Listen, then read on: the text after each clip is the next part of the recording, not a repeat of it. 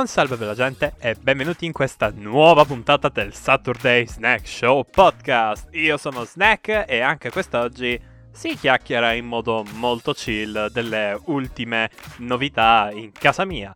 Beh, per chi non fosse aggiornato, io ho ricevuto una cosa fichissima, che non è un gioco più vecchio di me, assolutamente no, ma è una PlayStation 4. E vai, un po' in ritardo, è uscita la 5, ma eh, tanto nessuno ha la PlayStation 5. Comunque, eh, sì, è uscita la Play 4 un po' tanto tempo fa, ma a me è arrivata tipo poco fa, nel senso qualche giorno fa. E diciamo che l'ho leggermente distrutta. Ecco, eh, non ho altro da aggiungere, fine puntata. Eh, oh no, ok, eh, questa puntata è tutta basata sulle primissime impressioni che ho avuto appunto, beh, usandola. E queste prime impressioni si espandono a due giochi di cui voglio parlarvi quest'oggi, con uh, delle recensioni così molto, molto um, a caso, eh, ovvero The Last of Us Parte 2 e Yakuza Kiwami. Che ancora, sia il primo che il secondo, non ho uh, finito, ma hey, posso almeno dirvi qualcosa per quanto riguarda eh, il sistema di gioco perché entrambi i giochi hanno un sistema che si espande nel tempo, ma bene o male la struttura è quella. È un po' come gli Assassin's Creed. Inizi il primo, poi tutti gli altri sono identici, solo che quella è una serie, questi invece sono giochi singoli. Ok, eh, a parte questa piccola digressione, eh, andiamo avanti per cortesia. E direi di partire subito su come è andata questa prima accensione, questa prima prova di PS4. Molto easy.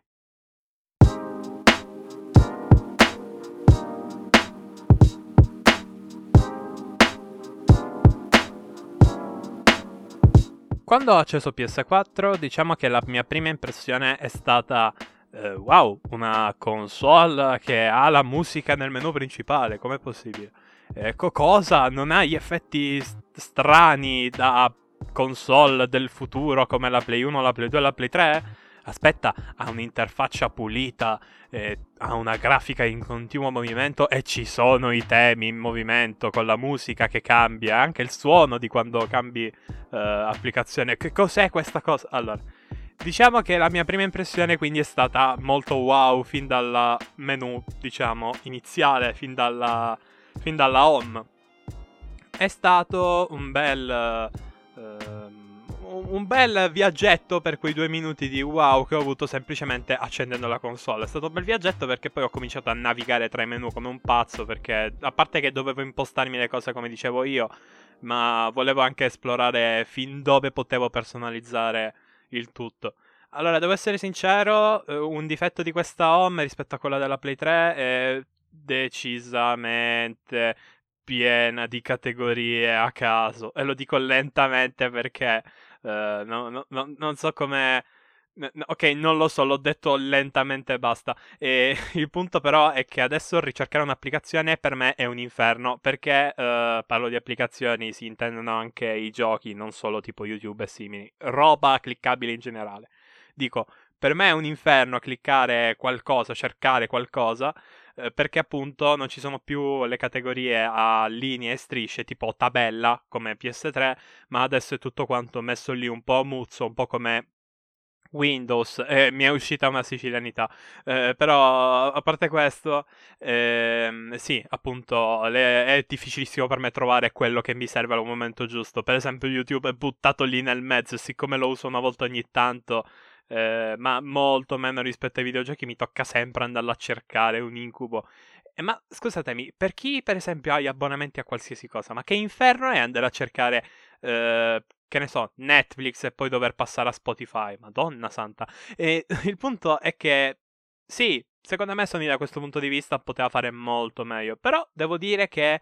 Uh, per esempio questa interfaccia è perfetta per chi per esempio apre la play una volta ogni tanto e uh, usa quelle tre cose eh, diciamo, a intervalli regolari. Per esempio, uno ha, che ne so, un gioco, un'applicazione e poi, boh, mh, mm, una roba che gli che ne so, il Galleria Catture, perché gli piace molto eh, registrare le sue partite su FIFA. Toh. Eh, lì l'interfaccia è molto buona, mentre per me che uso tipo 6 giochi contemporaneamente ho tipo una marea di free to play già installati eh, e cose del genere, per me è un po' un inferno. Ehm, e la cosa diciamo non è, non è, positiva per niente da questo punto di vista. Un po' me, ma allo stesso tempo wow, perché appunto... Eh, mi sono subito messo il tema di Final Fantasy VII Remake Uh, e ogni volta aprire la console e sentire quel classico tema da battaglia che mi parte a palla mi ispira tantissimo. Poi magari invece di aprire Final Fantasy o comunque un gioco d'azione mi metto ad aprire YouTube per ascoltare della lo-fi, però quella home gasa sempre. e, ma poi immaginatevi che cosa che impatto violento che è la mia home. Cioè, voi uh, epicità, immagini fighe ed evocative e poi senti uh, dei tunes tunes uh, in lo-fi l'istante dopo. Uno dice ma, ma, cosa stai facendo? In effetti. E infatti prima di, questa, di questo tema ne avevo un altro. Ok sto facendo content sugli sfondi di PS4 per favore andiamo avanti. E vabbè oltre al sistema operativo e agli sfondi che mi hanno sorpreso parecchio Uh, devo dire che uh, per il resto, visto che PS4 ha più o meno tutte le funzioni di PS3, non vedo cose particolari, tranne PlayStation Now, ma quella cosa non la toccherò neanche morto. Ehm, perché io odio i giochi in digitale. Eh, che poi ho preso il Plus e mi sto giocando Final Fantasy VII Remake. Eh, proprio perché nel Plus di marzo sono dettagli. Ma a parte questo. Um, no, mai giochi digita- in digitale. Infatti, Final Fantasy VII appena ne ho l'occasione lo prendo su disco. Pure se lo platinerò digitale, non mi importa. Ora, a parte queste cose, ehm, vabbè, il Plus, PlayStation Now, ripeto, tra PS3 e PS4 a livello di funzionalità siamo lì. Anzi, ho visto che PS4 ha un downgrade da questo punto di vista. Eh, della home, appunto. E, ehm, e, poi però andiamo ai giochi veri e propri e lì la cosa cambia drasticamente. E infatti io direi subito di parlare uh, dei due giochi e allo stesso tempo parlarvi di com'è giocare alla PS4 da PS3. Che ormai PS3 diciamo è, la, è stata la mia comfort zone, d'accordo? Se volevo giocare qualcosa di moderno aprivo la 3. Però la 3 ormai non è più moderna perché, sai, no? sta diventando retro game eh, vecchio, a- accidenti. Eh, allora, diciamo che... Um, ok, parliamo dei giochi per cortesia. Eh, I giochi, ovvero Yakuza Kiwami e The Last of Us Parte 2, hanno una cosa in comune. Hanno delle trame fantastiche, ma veramente fatte bene. Certo, Yakuza ha una trama criminale e boh, criminale e basta, e poi c'è un sacco di cazzate lungo il tragitto. Ma The Last of Us parte 2 ha eh, dalla sua una marea di, ehm, beh, tragedie su tragedie e momenti chill. Ma niente cacchiatire, no, no. Ogni singolo momento di quel gioco sono molto eh, come, cioè ogni singolo momento è particolarmente importante al proseguimento della trama o comunque eh, serve a mettere un setting che poi ti fa piangere perché Naughty Dog odia i sorrisi. Eh, ringrazio il ridoppiatore per questa metafora di vita che è fantastica. E, in effetti Naughty Dog è diventata una casa sviluppatrice che dispensa depressione a partire da The Last of Us. Che siccome hanno visto che le cose tristi eh, piacciono, allora pure in Uncharted hanno dovuto mettere la, la parte deprimente, vero? Vero Uncharted 4? Dannazione! E sì, l'ho provato da amici, per questo ne parlo. E ehm, a parte questo, io direi adesso di esaminare entrambi i giochi separatamente perché non ho neanche capito perché la mia mente ha deciso di metterli in comparazione solamente per la trama. E, um, io direi di iniziare subito, subito con uh, il signor The Last of Us parte 2.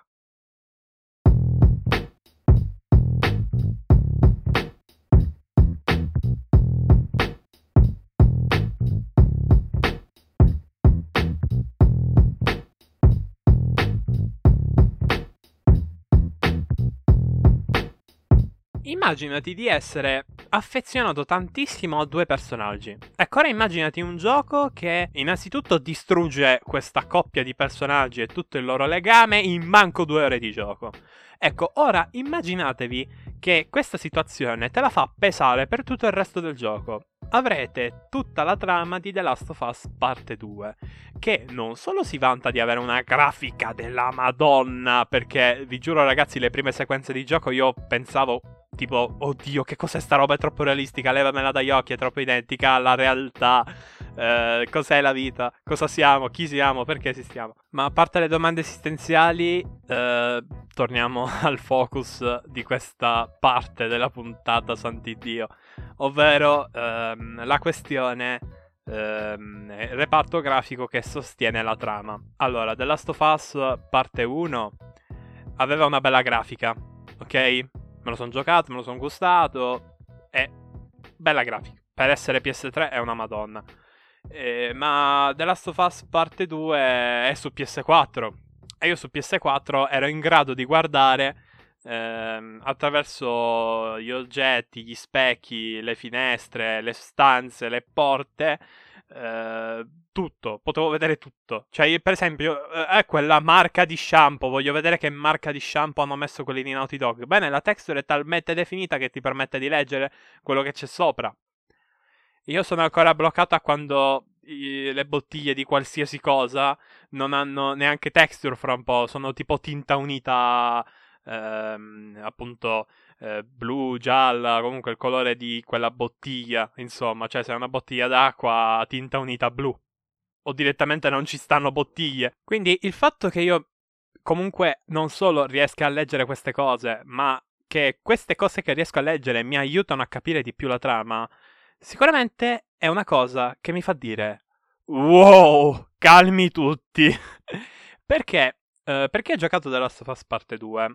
Eh, sa bene che all'inizio ti permette un po' di esplorare, uh, diciamo, la città di... Eh, non posso dirlo perché spoilerò anche The Last Parte 1. Comunque, potete esplorare un bel pezzo di città importante per la trama del gioco. Ecco, a un certo punto però c'è una stanza No, in realtà a un certo punto, all'inizio di questo percorso qui, c'è la prima stanza, nella quale potete muovervi come Ellie e non come Joel. Ecco, questa stanza ehm, è piena di molti souvenir e oggetti che praticamente ti raccontano con il classico show, don't tell, eh, cioè far vedere e non dire, cioè racconta il passato di tutto, di tutto quello che è successo durante questi anni di buio totale che la trama poi comunque ti spiega nel dettaglio, ma tramite diciamo questa stanza voi potete un po' vedere quello che è stato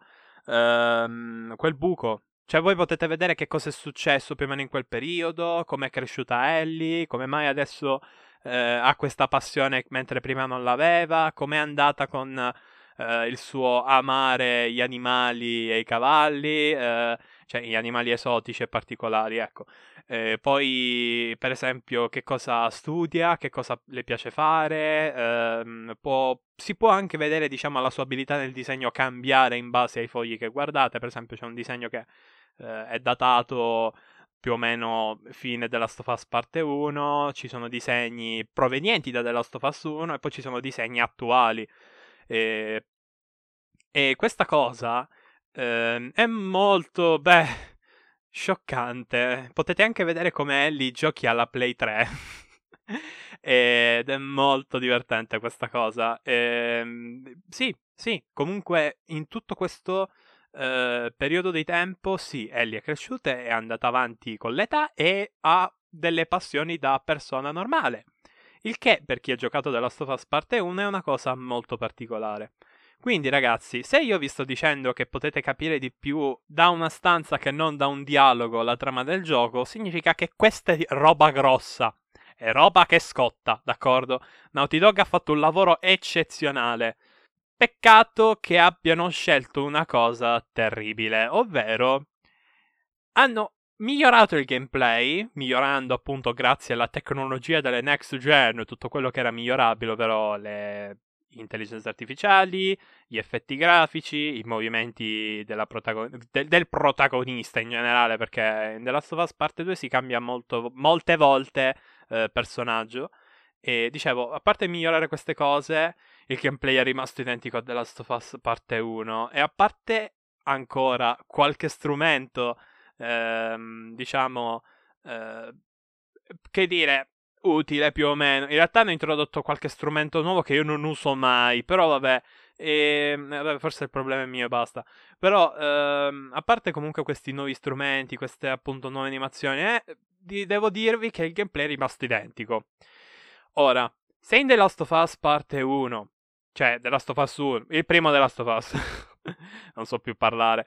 E questa battuta la dico un po' troppe volte nelle puntate. Devo cominciare a smetterla di fare questa cosa. E ho appena detto cominciare di smettere. Oddio. Comunque, eh, dicevo, eh, in The Last of Us 1, eh, diciamo che il gameplay era carino, però era un po' limitato. Ora, se il gameplay di The Last of Us Parte 2 è quello del primo, ma eh, senza le limitazioni, è una bella roba. Sì, per carità per 10 ore.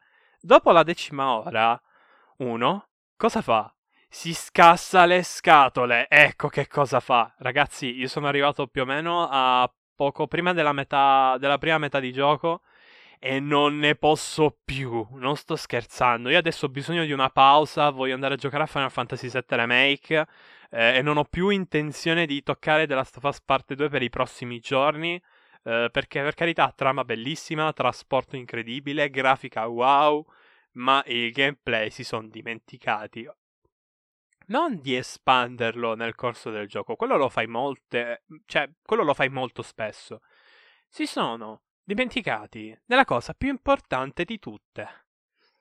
Il fatto che passarmi l'intero gioco a raccogliere oggetti per più di 10 ore in continuazione rompe amaramente le scatole. Ma Dio santo, non ne posso più. Vi giuro, ragazzi, il gameplay a un certo punto è la cosa più ripetitiva del pianeta Terra. E, e solamente perché a un certo punto gli oggetti cominciano ad essere un po' più, diciamo, in vista. È interessante continuare a giocarci, ma se poi dovesse esserci una situazione del tipo non hai più armi né munizioni e devi andare a cercare tutto nei minimi dettagli, io farò un, molto teatrale e particolare, fuck this shit, I'm out. Perché, ripeto, trasporto, gameplay, tutto wow, il sistema di combattimento è ancora più incredibile, ma... Eh, basta, ne posso più. Ehm, sì, sì, poi tra l'altro il gioco non fa neanche un granché per uh, cambiare questa situazione. Cioè, mi ha aggiunto un mini boss nel durante, ma... Uh, il mini boss è comunque da ammazzare con lo stesso identico gameplay. Cioè, non è come un Batman Arkham, per fare un esempio, che, ah, un mini boss, ok, uh, devo picchiarlo in questa determinata maniera, uh, che poi, aspetta, uh, altri tre mini boss diversi, aspetta, i tre mini boss mi attaccano contemporaneamente, oh wow, c'è un po' di varietà. Ecco, quello è un buon modo per mandare avanti una trama lunga, che però si basa sempre sul, sullo stesso gameplay. Nella Last parte 2 invece è un continuo, è un continuo, è un continuo mettere sempre più o meno le stesse situazioni con ambienti diversi, con oggetti diversi, ma è sempre lo stesso dannato gameplay. Bello quanto ti pare, ma a me sta scassando molto. Ma a parte questi difetti abissali, eh, la trama, come già detto, è fantastica. Ora però io continuo a eh, non capire una cosa. Il gioco è bello, C'ha però i suoi difetti, bisogna dirlo. Questi difetti ehm, sono appunto difetti da videogioco. Ma ci sono persone, per chi non lo sapesse, che si sono lamentati di The Last of Us Parte 2, non per appunto questa cosa che è inaccettabile, Dio santo. Ok, l'ho pagato caro il gioco, però basta. E ecco. Bene, la gente si è lamentata per la trama. Come? Come fai a lamentarti della trama? È fantastica, è fatta da Dio. Eh, si sono lamentati perché dicono che mm, è una propaganda LGBT. Come scusa? Co- cosa? Eh?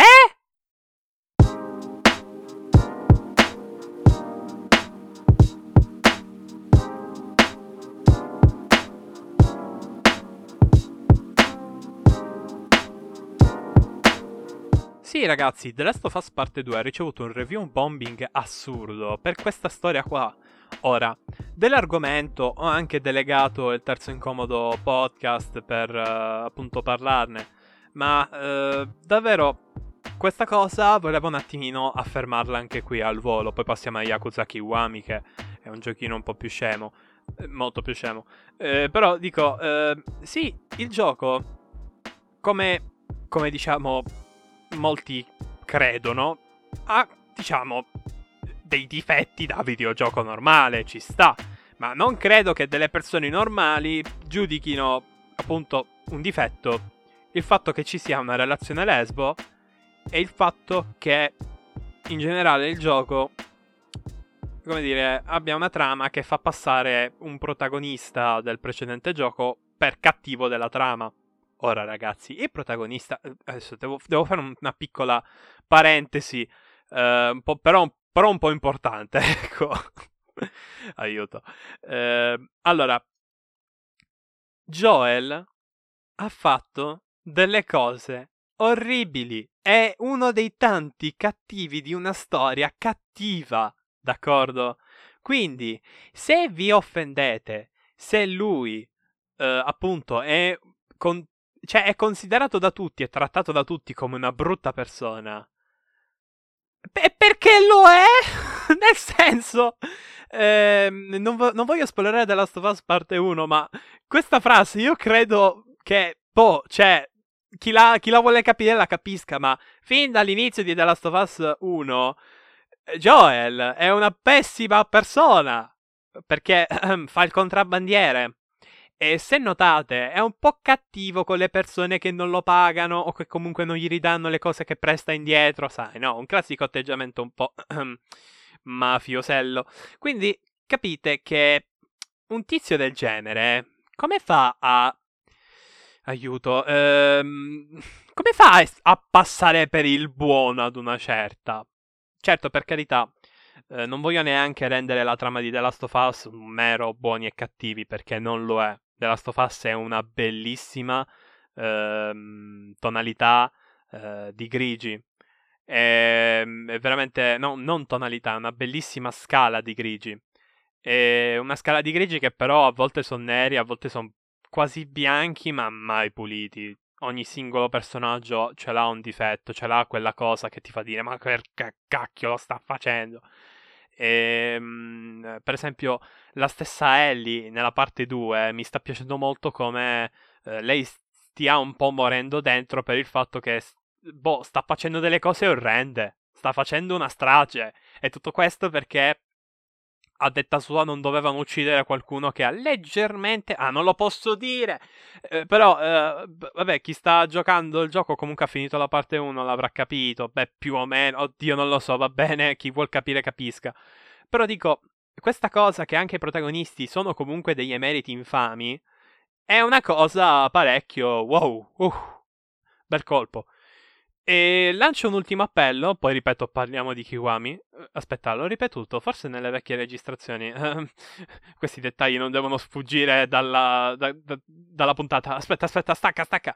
Eh, ok, ok, la, la smetto. E ora, la gente secondo me dovrebbe imparare una cosa.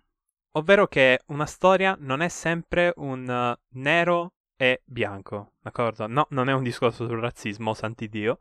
Uh, ma uh, è una cosa un po' più riguardante lo storytelling, d'accordo? Allora, eh, nero e bianco sono due colori, d'accordo? Uno è il colore più puro e, e diciamo eh, più candido che ci sia, e l'altro è il colore più oscuro, più dark. Che sti paroloni. Eh, pa- paroloni, ma che sto dicendo? Comunque, eh, ora, questi due colori ovviamente rappresentano il bene e il male. Indovinate quale rappresenta chi? Il bene e il male, però, nelle opere può esserci se la trama non punta, diciamo, ehm, a rappresentare la realtà. Quando invece però si ha a che fare con una storia che vuole rappresentare la realtà, si introduce la scala di grigi.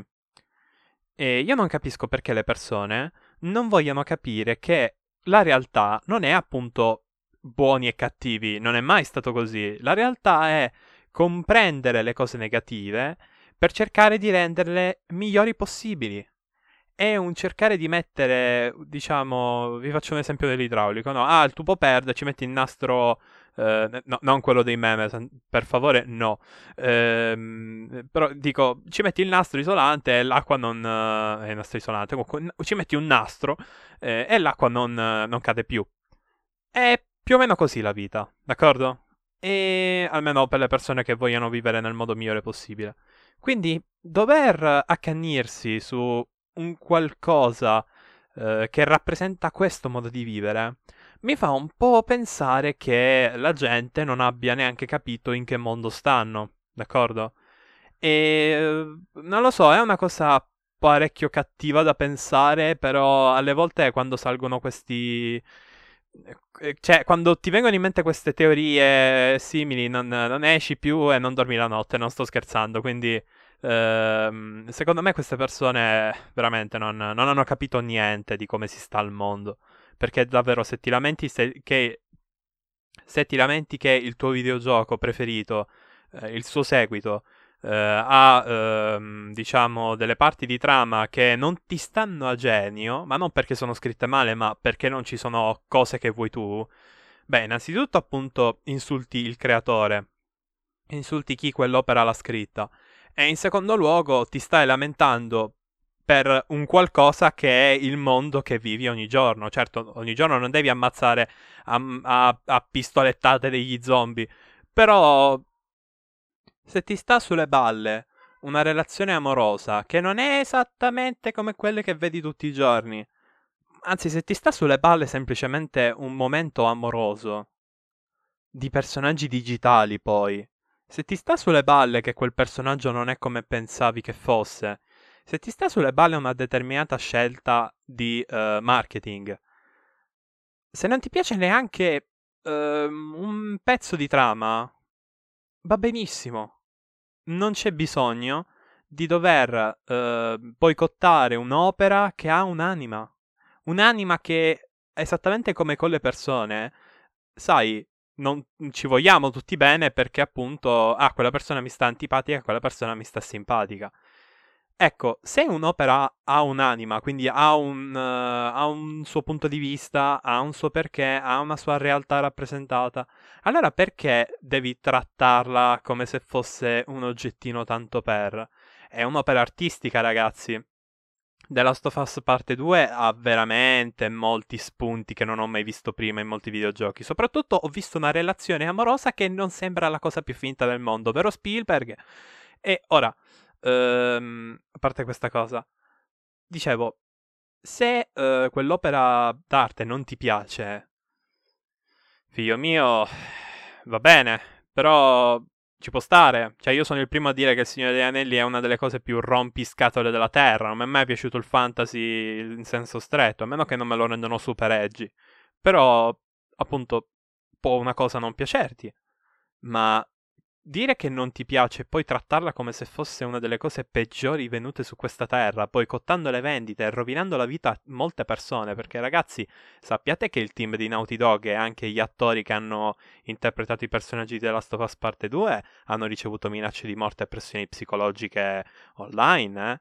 Ora, non so se sono, diciamo, avvenuti eventi, in, diciamo, nella vita di tutti i giorni che sono stati aggrediti perché hanno semplicemente sviluppato un gioco, però capite bene che ricevere minacce perché hai lavorato a un qualcosa che non è altro che quello che vedi tutti i giorni, solo un po' più pieno di zombie, sai?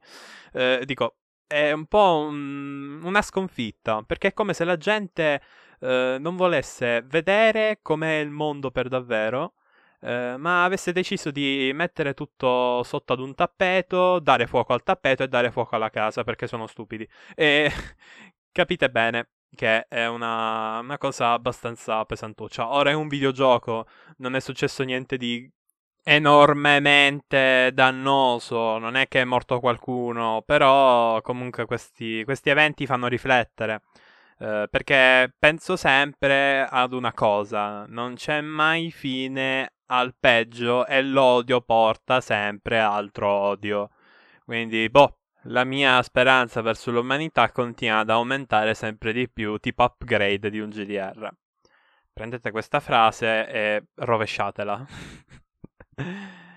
eh, oggi sto un po' avvelenato, oggi sto un po' avvelenato. Usiamo anche un po' di vocabolario cerberesco perché sì. Eh, tra l'altro ci sono stati Boscar e...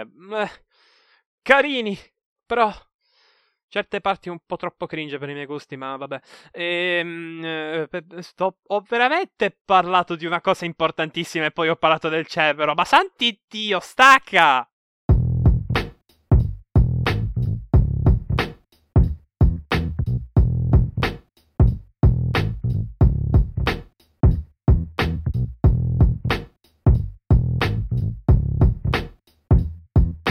Comunque, parliamo di Yakuza Kiwami. Um, queste gag non, non, me le scrivo neanche, le, sono naturali perché sono, sono... No, stavo per fare una battuta sul fatto che sono naturalmente comico, però sarebbe triste perché tipo sarei un clown, capita? Avete capito, vero? Comunque, Yakuza Kiwami è un bellissimo remake eh, fatto per i dieci anni della serie di Yakuza. Ok, allora, nel lontano 2005 è uscito il primo Yakuza. Benissimo. Siga l'ha portato um, sai, no? In Occidente, dicendo, eh dai, penso che possa piacere, voglio dire, si picchiano le cose, la trama è triste, è tutto molto triste, tutto molto uh, tenebroso. Eh, ok, non è piaciuto a nessuno. Ma come? Abbiamo pure, abbiamo pure chiamato Mark Hamill. Voglio dire, Luke Skywalker, abbiamo chiamato Luke Skywalker per doppiare Majima, Goro Majima. O era Majima? Ah, non ci voglio neanche provare a capire gli accenti. Goro Majima. Mark Hamill. E voi come ci ripagate? Eh, sto sempre parlando con la voce di Siga. Voi come ci ripagate? Non facendoci guadagnare una fava. Ma io non vi traduco. Ne- no, scherzo. Allora, Yakuza 2 è uscito. Ma anche quello non se l'è inchiappettato nessuno. E allora.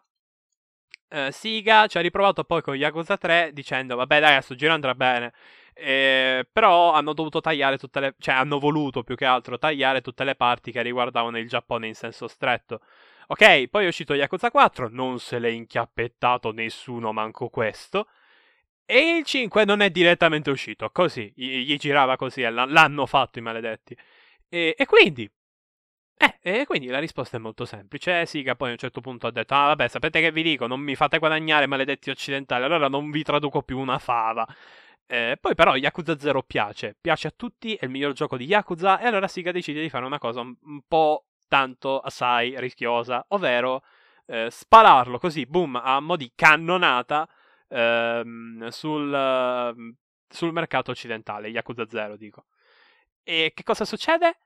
Che Yakuza 0 piace a tutti? Aspetta, sta ottenendo consensi. Cosa? La serie di Yakuza è una delle più vendute del periodo. Com'è possibile questa cosa? E allora Siga decide di fare per i 10 anni una mossa direi vincente, ovvero pubblica Yakuza Kiwami, il pubblico occidentale comincia ad adorare tantissimo la trama della serie, comunque la serie in generale, e allora decidono di fare una cosa particolare. Non solo Yakuza 6 esce eh, in occidente, ma eh, creiamo il, re- il, remake del 2, di Yakuza 2, e vi remasterizziamo uh, tutti e tre i titoli PS3 usciti finora. Ve li impacchettiamo, ve li regaliamo e quindi fu così che nel giro di uh, quanto sono stati tipo 2-3 anni, nel giro di 2-3 anni la serie di Yakuza non solo è esplosa di popolarità e finalmente si ha guadagnato qualcosa eh, dal mercato occidentale, ma è anche diventata una delle serie più amate da, dagli amanti comunque del Giappone in tutte le sue sfaccettature. Ed ecco che poi Siga annuncia Yakuza Like a Dragon ed è stato un successo. Ragazzi, siamo passati dall'aver odiato eh, tutta la serie a, parlo noi occidentali, all'amarla, a farci un sacco di meme e boh, a crearci sopra un culto fra poco. E ragazzi, è un bel cambio di rotta che io ho voluto sperimentare con Yakuza Kiwami. Ora, avrei dovuto effettivamente giocare Yakuza 0 per iniziare, ma in negozio avevano quello e non volevo prendere un mero PlayStation Hits con scritto sopra Yakuza 0. Pff, quella copia da 20 euro se la possono tenere, io voglio l'originale bello. Eh, non perché sono un malato collezionista disposto a spendere 35 euro per Final Fantasy VII. Queste sono menzogne. E, ehm, ok, a parte queste cavolate, Uh, no, semplicemente volevo fare questa cosa, mi è piaciuta, voglio le copie tutte originali e magari più collector edition possibili. E, ehm, ok, a parte questo, um, Yakuza Kiwami l'ho giocato ben conscio del fatto che a molti è piaciuto. Mi è piaciuto? Uh, scherzate, io la serie di Yakuza la volevo provare da prima che facesse il boom, quindi figuriamoci. Eh, quando ancora nella rivista Play Generation eh, veniva ancora detto come uno dei migliori giochi Japan Holly. Ho detto Holly bene? Comunque, eh, sì, era una delle serie che in Giappone, boh, andava fortissimo ed era una saga bellissima, nessuno ci poteva giocare perché Siga non traduceva. Che bei tempi, eh? No, non erano belli. E il punto è, uh, Kiwami l'ho giocato ben conscio del fatto che stavo per giocare un gioco, gioco, un signor gioco. Ed ecco le mie impressioni finora. Eh, cioè, non l'ho ancora finito, però più o meno so come va avanti la trama. Bene o male, il finale ce l'ho bene in mente. Anche perché io ho giocato l'originale da mio cugino, sempre lo stesso, di Street Fighter e di tutte le altre storie che ho raccontato qui sul podcast. Sempre se ho raccontato altre storie qui nel podcast, è che mi confondo, capite? Ho fatto due corsi del podcast e mi sono convinto di aver... che questa tipo dovrebbe essere la, qui... cioè, la cinquantesima puntata eh, rispetto a quelle che vedete in home. Ma eh, a parte queste, questa cosa, dicevo, il primo Yakuza l'ho giocato da mio cugino ed è stato bellissimo. E con Kiwami lo sto rigiocando, però siccome non so più o meno una fava del durante perché non mi ricordo più niente, quindi ok, ok, a parte questo, eh, ho, ho preso Kiwami aspettandomi un bel gioco, un bel remake e non ne sono rimasto deluso. Anzi, allora all'inizio in realtà un pochino sì perché dicevo ah che schifo i quattro stili, pensavo fosse una roba la Devil May Cry. Poi capisci in realtà come funziona il sistema degli stili di Yakuza Kiwami o comunque di Yakuza 0, vabbè, il sistema degli stili e basta. Appena capisci come funziona, è una cosa divertentissima. Io adoro switchare di stile in base a quello che mi serve fare. E comunque quattro stili sono fantastici perché appunto ognuno può giocare come vuole, come gli pare ed effettivamente c'è profondità e diciamo stile di gioco. Per esempio, uno è più aggressivo, allora magari inizia gli scontri tutti in modalità beast, queste cose così. E, ehm, comunque, a parte il sistema di combattimento che mi, l'ho amato, è il paradiso per chi ama le arti marziali. Ehm, poi, poi diciamo che, ok, combattimento bellissimo. La trama, wow che appunto me la ricordavo molto bella. La grafica, ok, questo Kiwami è uscito anche per PS3, un po' si vede, ma in realtà neanche tanto, cioè per, per, per, dire che comunque la versione PS4 è veramente stradettagliata, cioè i volti dei personaggi sono wow, e, ehm, veramente ognuno ha un'espressività pazzesca, eh, forse devo dire che sotto certi punti di vista è meglio l'espressività di Yakuza che non quella di The Last of Us Parte 2. Ora non vorrei dire una cavolata, però da questo punto di vista vince Yakuza perché i volti sono più... O, o, magari è forse la struttura dei volti di Yakuza che mi convince di più rispetto a quella di The Last of Us Parte 2. Non lo so qual è il punto, però sinceramente per performance attoriali mi piace di più Yakuza Kiwami. Ok, detto questo, uh, vi dico che, uh, ok, combattimento bello, trama bellissima, open world, in realtà già l'avevo sperimentato questo tipo di open world. Perché non è un open world, è più un hub dove pesti di botte le, le persone che si lamentano uh, di te perché gli sei solo passato davanti. E lo so perché io prima di Kiwami avevo in realtà già iniziato un Yakuza, però era Black Panther, che se non lo sapete, Black Panther è uno di quei giochi di Yakuza che non è mai uscito dal Giappone, eh, così come tanti altri spin-off. Eh, noi ci siamo solo beccati quello con gli zombie. Tamarro quanto vuoi, eh, ma Black Panther. E infatti io l'ho, l'ho giocato, lo devo ancora finire. Ma anche lì è il paradiso delle arti marziali. Ma non come Kiwami o comunque gli altri giochi di Yakuza. Black Panther è veramente il paradiso delle arti marziali perché devi imparare ogni singola arte marziale e ci sono tutte le mosse. Ok, cartoon ed esagerate quanto ti pare, ma cacchio che divertente imparare il Muay Thai e poi magari quelle mosse le riproduci nella vita reale e ti accorgi che wow, stai imparando il Muay Thai guardando un videogioco. Fantastica questa cosa. Um, uh, sì, sì. La pandemia fa brutti effetti. E ora, ehm, dicevo, eh, questo tipo di open world l'avevo già sperimentato, ma devo essere sincero, quello dei giochi principali è più divertente, perché se in Black Panther c'erano giusto i minigiochi cretini per guadagnare un po' di soldi per la palestra, eh, in Yakuza Kiwami, eh, comunque negli altri Yakuza principali, devo sempre specificarlo, eh, i minigiochi sono minigiochi, cioè sono divertenti. Ora, io ancora non riesco a trovare Pocket Circuit, per chi lo sapesse, cioè per chi non lo sapesse, anzi, è tipo il gioco delle macchinine, eh, non lo riesco a trovare, cioè nel senso il gioco mi ha detto, ehi c'è il gioco delle macchinine, ma io ancora non riesco a trovarlo, devo andare a cercare su una guida. E a parte comunque questi minigiochi, qui ce ne sono un botto. E la cosa bella è che alcuni sono molto imbarazzanti, ti tocca farli di nascosto, un po' come il minigioco quello di GTA 5, cioè avete presente lo strip club? Ecco, siamo sullo stesso livello ragazzi, eh, forse, forse Yakuza è pure più imbarazzante perché uno può capire GTA 5 perché ha ah, delle esise, eh, maschio alfa, eh, patriarcato, eh, invece su Yakuza è solamente tipe in modo imbarazzante perché è tutto kawaii, ah, cosa stai facendo figliolo? Eh, siamo lì, capito? Eh, maledetto humor, gia- humor scusate, giapponese. Eh, ma, ma, come ti permetti a rovinarmi le partite? Io spero che nella trama non ci siano da fare queste cose perché alla fine non ci posso giocare a Yakuza quando ci stanno persone attorno, non capirebbero. Uh, infatti, poi però a queste persone che non capirebbero faccio vedere i video di Yakuza out of context e, e, poi mi lamento in questo modo. E io funziono molto male. A proposito, guardatevi gli Yakuza out of context, fanno schiattare.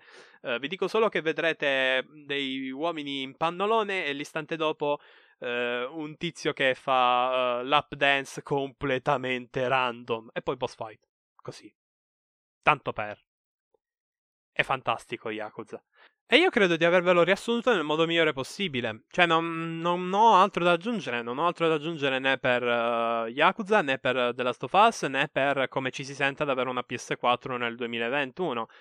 E diciamo che, boh, per il resto l'avanzamento grafico l'ho visto. Che come vi ho già detto, Uh, questa, queste cose dei volti, della grafica, della trama raccontata attraverso ehm, diciamo, l'ambiente, sono cose che finalmente le vedo, non come certi, certe recensioni dei giochi PS3 che erano proprio fasulle, diciamoci la verità.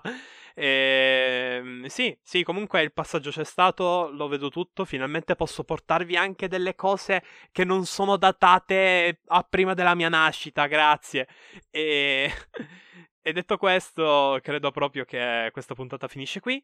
Eh, spero vi sia piaciuta, spero che mh, mm, questa immersione, diciamo, in questi tre argomenti che vi ho passato vi sia piaciuta eh, e dopo avervi tipo detto le cose che per voi sono scontate ma per me no e quindi ci ho fatto un content sopra, io chiudo e chiudendo vi dico ciao. Viva la fantasia, eh?